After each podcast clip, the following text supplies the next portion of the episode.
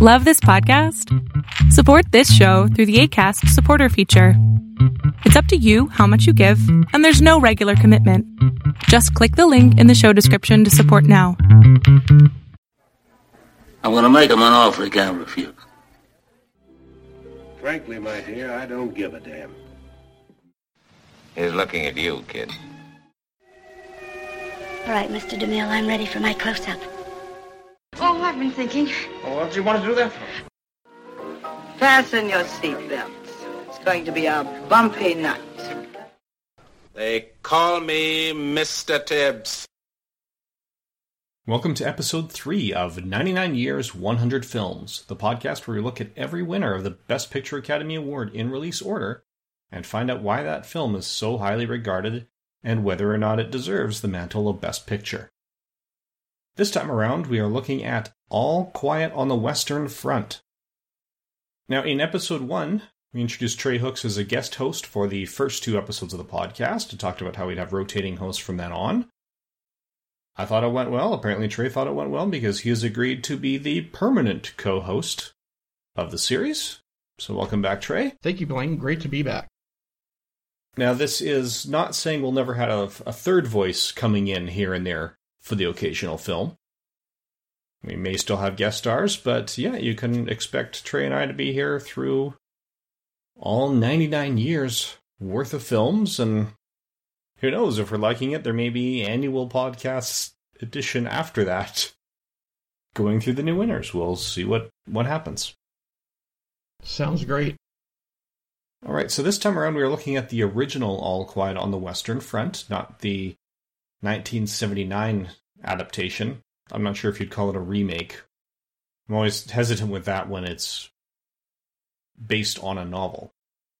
Right. Is it truly a remake or is it just another adaptation? Some of it depends on how they're doing it, and sometimes they're a mix.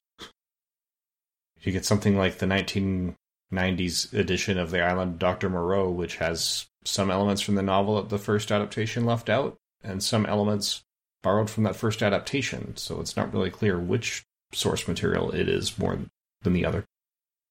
But in any event, the basic data on All Quiet on the Western Front. It was released on August 24th, 1930. Directed by Lewis Milestone. The writing credits are shared. We've got Eric Maria Remarque, who wrote the novel it's based on. Maxwell Anderson is credited with adaptation and dialogue, George Abbott with the screenplay.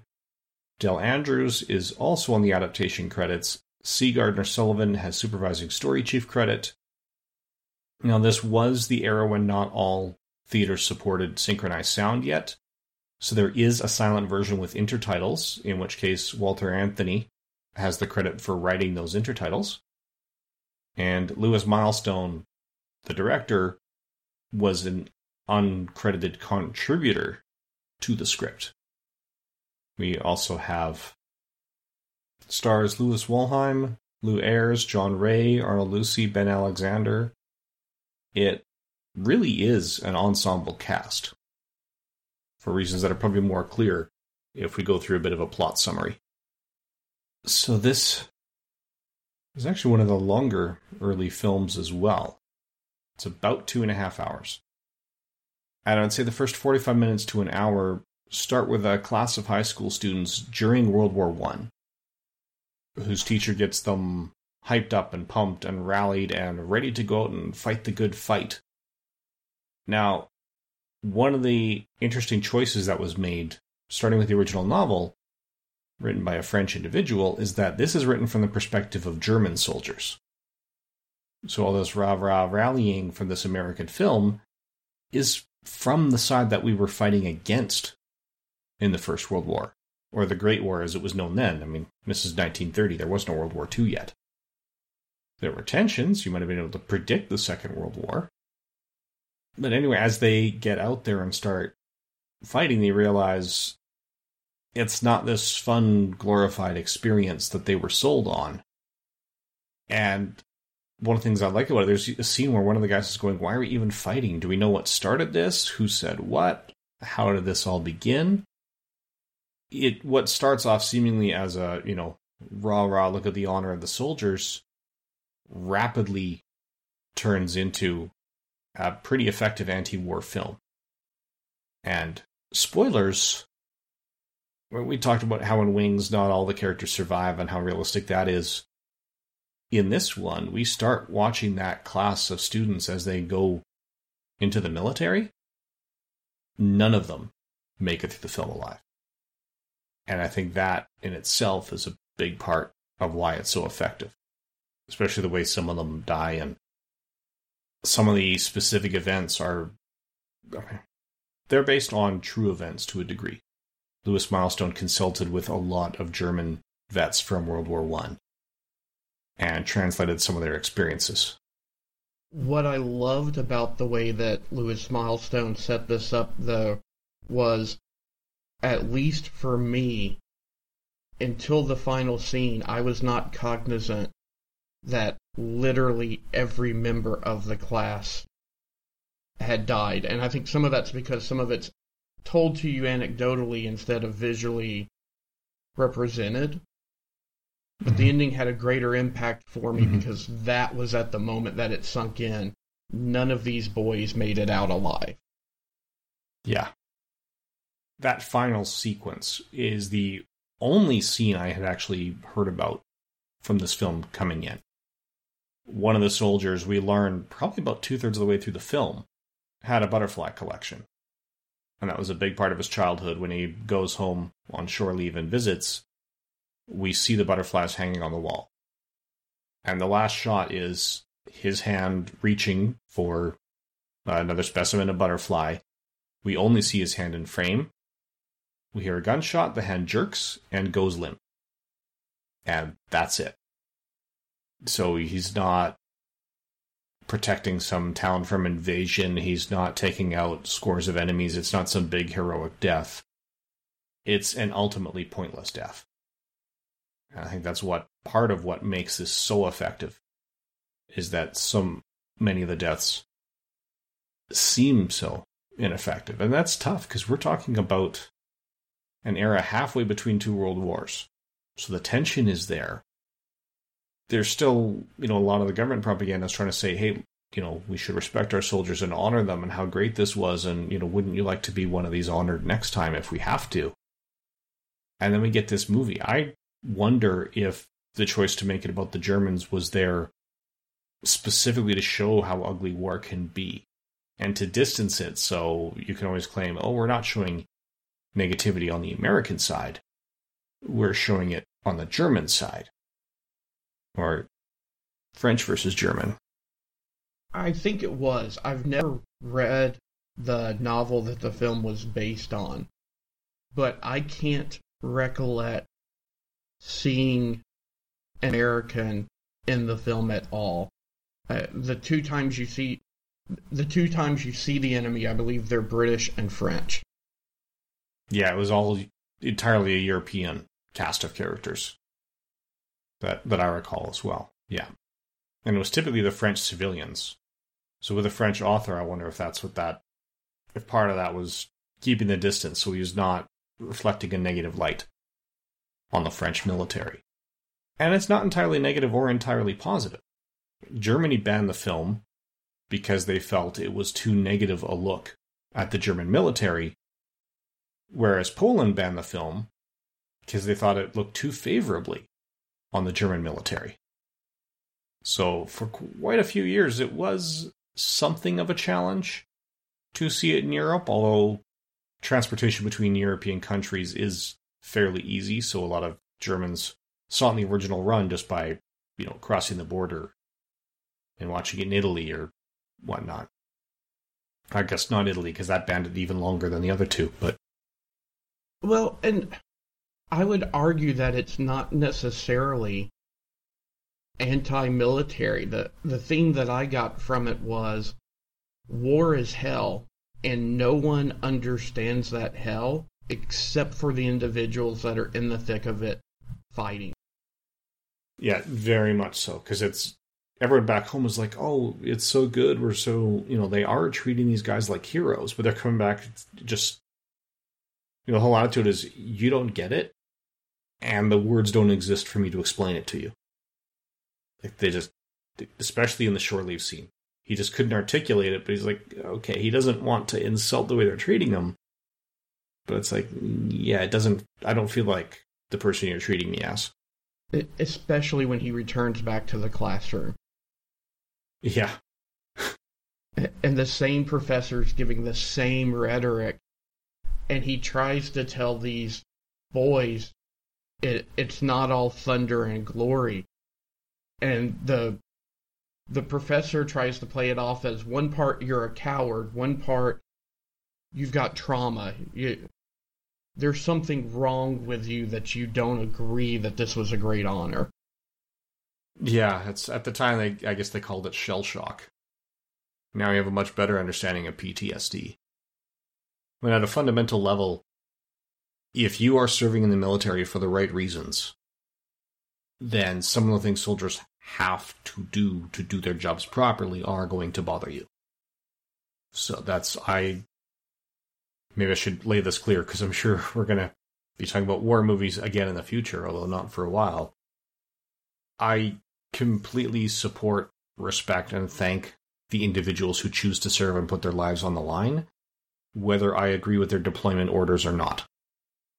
I, I agree with that. And uh, like I stated earlier, I, I would not want anybody to walk away thinking that this film is disrespectful to soldiers. I I don't think it is. I just think it portrays a warts and all view of what they had to go through in this particular war. You, you see what it's you see a representation of what it might have been like to rush an opposing foxhole, to be in a trench when it's being pounded, not knowing if you're going to get buried alive, but knowing you can't go out because of the bursting shells all around you. The threat of amputation from infection from a wound that couldn't properly get treated. It's all of that's in this film.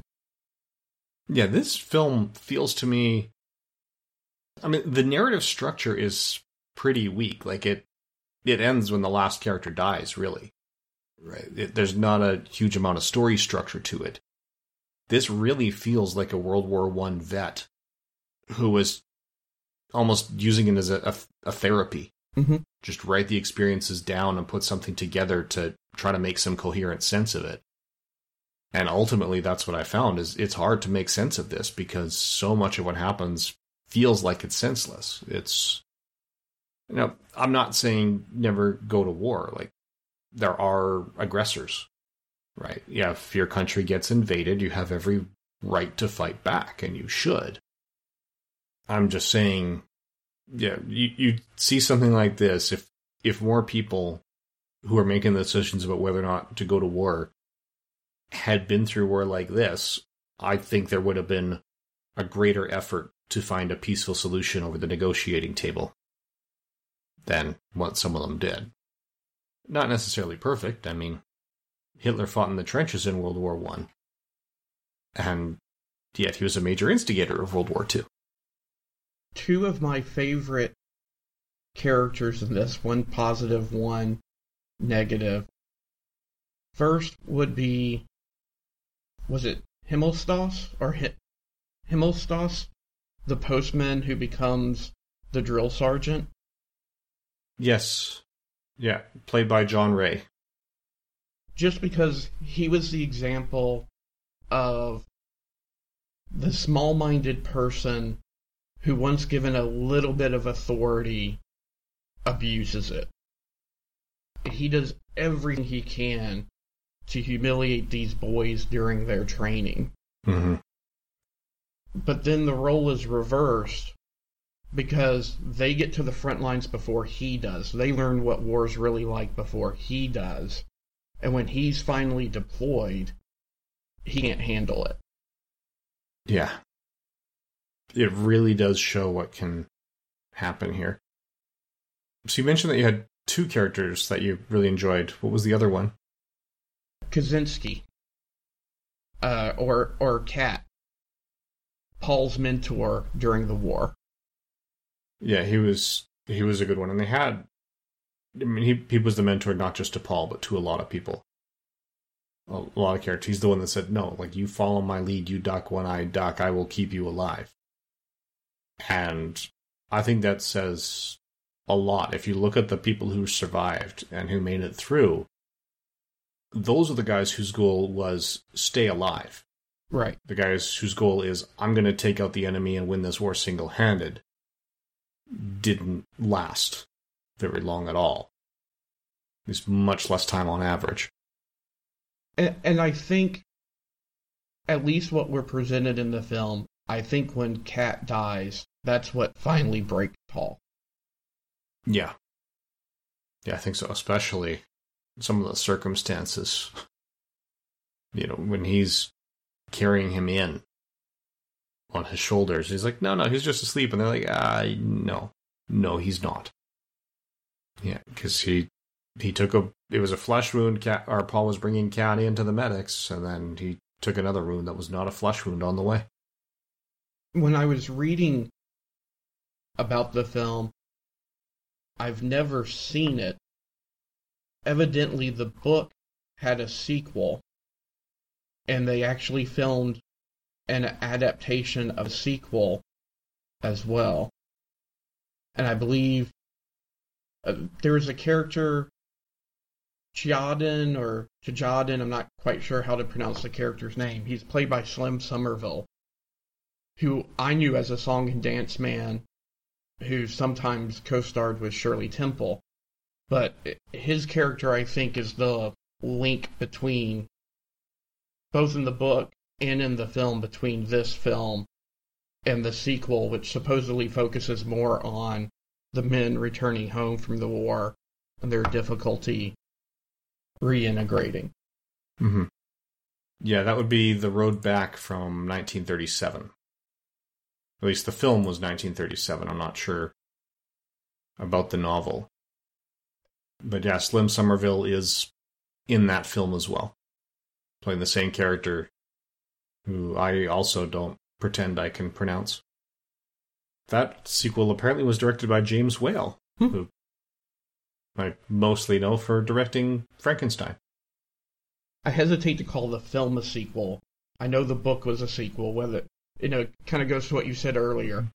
When there's a series of works and you adapt both works, do you call the film a sequel to the film? Yeah. I'm looking at this, it's still, yeah, it is the same writer. It is treated as a sequel and it's got some of the same production okay. cast and like that one star. So I would say it's as much a sequel as, you know, Harry Potter's 2 through 8. So also worth mentioning in the cast Beryl Mercer, who played Paul's mother. We will see her again in a couple of episodes. She has a supporting role in Cavalcade. Okay. Yeah, so I believe that'll be episode six, if I'm remembering the order correctly. Mm-hmm. Okay, yeah, so I think that's about it. I mean, we can go through the the cast and crew. At the very least, though, I feel we should call out Arthur Edeson for the cinematography. Yes. On All Quiet on the Western Front. Uh, now, Karl Freund is also uncredited in the cinematography. With movies this old, they weren't working directly with the unions to make sure that the information was accurate. The IMDb now, you know, they'll get their writing and directors and acting credits straight from the unions so it's only non-union players that they need to worry about or uncredited people where they have to do a little bit of work. At this point, a lot of it was user submission, because as some people know, the Internet Movie Database started as a collection of Usenet posts in the 1980s. But figure they should be called out because All Quiet on the Western Front, it was actually nominated for four Oscars. It won Best Picture and Best Director for Lewis Milestone. It was nominated for Best Writing and for Best Cinematography. And I can see that the cinematography in this is actually quite good. It, it just the choice of camera angles, you know, slightly low angles when you're seeing like the school teacher going rah rah and pumping. Just there's effective use of the camera angles to have the camera looking slightly down when people are feeling slightly down, but slightly up when they're pumping and you know, trying to get things going. There's actually a fair amount of deep focus in this, which is very challenging to do. You know, Citizen Kane is generally considered the first major deep focus film because there were things really in the foreground and background, whereas here they just managed to compose the shot so that everything of interest is in the background to keep it all in focus at once. If you had something very up close to the camera during those shots, it would have been totally blurred and out of focus. It's a beautifully shot film, and it's. When I watched it, I felt like I had fallen into a World War One rut because I had watched Wings, I had watched this, I had seen Hell's Angels, but this this blew me away. It, it's beautifully shot, and I, I, I love this movie. Mm-hmm. Yeah, it's not. It's not a feel good film. No, but it's an incredibly well made film. So, as we said, one of the things that we want to look at is whether or not we feel that this deserves the Best Picture nomination. Now, for the first six years of the Academy Awards, they did it by season and split things in the middle of the year. So, for those six episodes, we're only going to be comparing movies to the other nominees from that time period. Once we get to year seven, then we'll look at all movies released that were eligible and how they're viewed by IMDb users and Letterboxd users. Maybe doing some talk of Rotten Tomatoes as well. In the case of All Quiet on the Western Front, the IMDb user score it's got now is 8.1 out of 10, which is very respectable. So, just for context, mm-hmm. the IMDb top 250 it, it uses Bayesian scoring, so the the scores are a little bit different as viewed on the top 250, where they're compared to the average score on that report, than they are on the individual film pages. So All Quiet on the Western Front doesn't actually make the top 250, but when you adjust the scores for the top 250, the lowest score on it is 8.0. Right. So it can't be that far off the bottom of the list. So it's not just, you know, voted the best of that year in that year, it's voted as one of the best in all years. Now, Letterboxd is one that I'm actually really starting to lean more towards in terms of you know scores and views for movies. It's the Letterboxd averages because of the populace seem to be skewed a little more towards the the professional critic art house kind of side. Okay.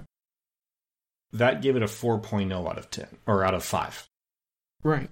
So Letterboxd scores out of 5, which again is very respectable. Now, Rotten Tomatoes, I I don't know how you feel about it. I personally have some issues with it because you have to read the fine print to see the average score for the critics that they're coming up with. What they actually report is consensus. Okay. So the tomato meter percentages are the percentage of reviewers who rate it above 6 out of 10 when they convert it.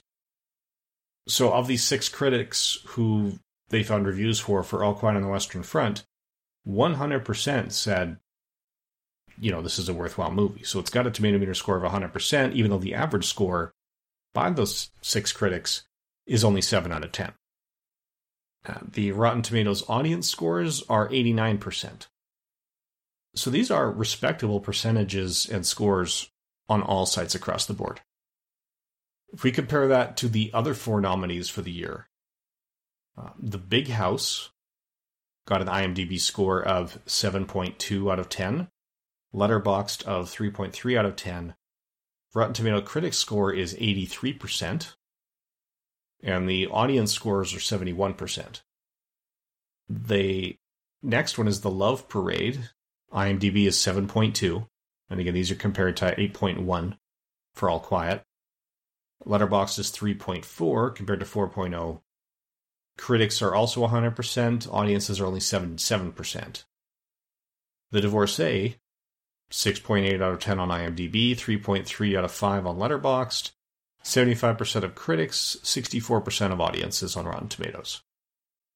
The last nominee is Disraeli, which is 6.4 out of 10 on the IMDb, 2.8 on Letterboxd, and then 80 and 40% for critics and audiences on Rotten Tomatoes.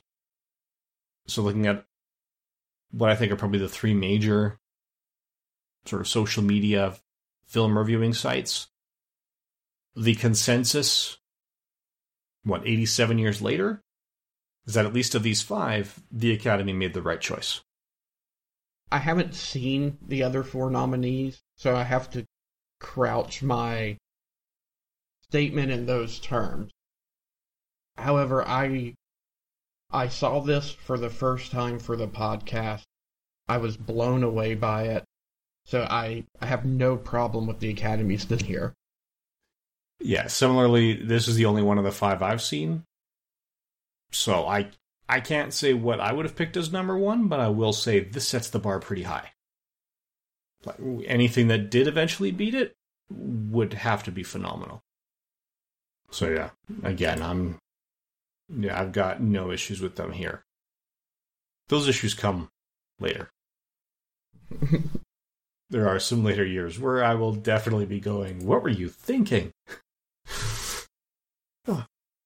Something we also like to talk about is how we would recommend this for other audiences. In my perspective, I, have got a seven year old son and a 10 year old daughter. I, I would actually let my daughter see this if we had a discussion beforehand. It is a pre code film, but there's only one scene that I found to be graphically violent. And the message here is so strong and so important that, that I do think it's appropriate for perhaps more mature young audiences if you have the right discussion with them. Yeah, I I would agree. The the violence is graphic, but it's not out of place for that scene in the war film. You know, it's not like right. opening sequence in Saving Private Ryan. Right? It doesn't quite hit that level, but you know, one of the experiences from those German vets that was actually depicted in the film was, you know, uh, guys climbing up barbed wire. There's an explosion. His forearms and hands are still attached to the barbed wire, but the rest of him is just gone. And that's the exact scene that I was thinking about. The only other thing, at least from a parent perspective, that you may need to be aware of later in the film, there's German soldiers on one side of a river who are actually swimming in it, and a couple of French ladies walk by on the other side when some of the men dive, it becomes clear that they're skinny dipping because there are some naked rear ends just barely popping out of the water. So it's, it's similar to wings. It's very quick, very subtle. So it's yeah, I would certainly agree if you back it up with a conversation. I would I would think most teens it wouldn't be an issue. If anything, it might help to put things in perspective right? To so that they see that yes, there is an ugly side to war, and it's not all glory because it's not always depicted that way in media. Uh, maybe as a trigger warning, we should also mention that some of the vets at the time this came out, there's reports of a lot of World War One veterans who couldn't watch it till the end because it felt like they were reliving those experiences, and it was very difficult to watch and they, they just had to walk away. So if if you may experience something similar, keep that in mind before choosing to view it. So I don't know. Did you have any closing thoughts on the film, or uh, just to repeat, if you haven't seen this film, seek it out. At, at the point we're recording this, we're in the afterglow of the year of Wonder Woman, which of course was set in World War One if you'd like to see another great film with a completely different slant but set in the same historical era, I'd highly recommend All Quiet on the Western Front. Yeah, and this one definitely will depict the warfare end much more accurately. Because, let's face it, accuracy is not your goal when you're talking about a Greek goddess who may or may not have been formed out of clay. So, as fantastic as Wonder Woman is, probably one of the the top three DC superhero films, if not top three superhero films, period. Yeah, it's it's not what you want to watch if you want to see an accurate depiction of World War One. But yeah, same thing. If you have any interest in war films, you will want to check this out. By and large, war films and westerns are the two genres I have the least interest in but this was still a good war film. This held my attention for two and a half hours, which, like I said, just with my own biases coming in, that is saying quite a bit. So from there, we're ready for next time, which hits the other genre. that I'm not a huge fan of.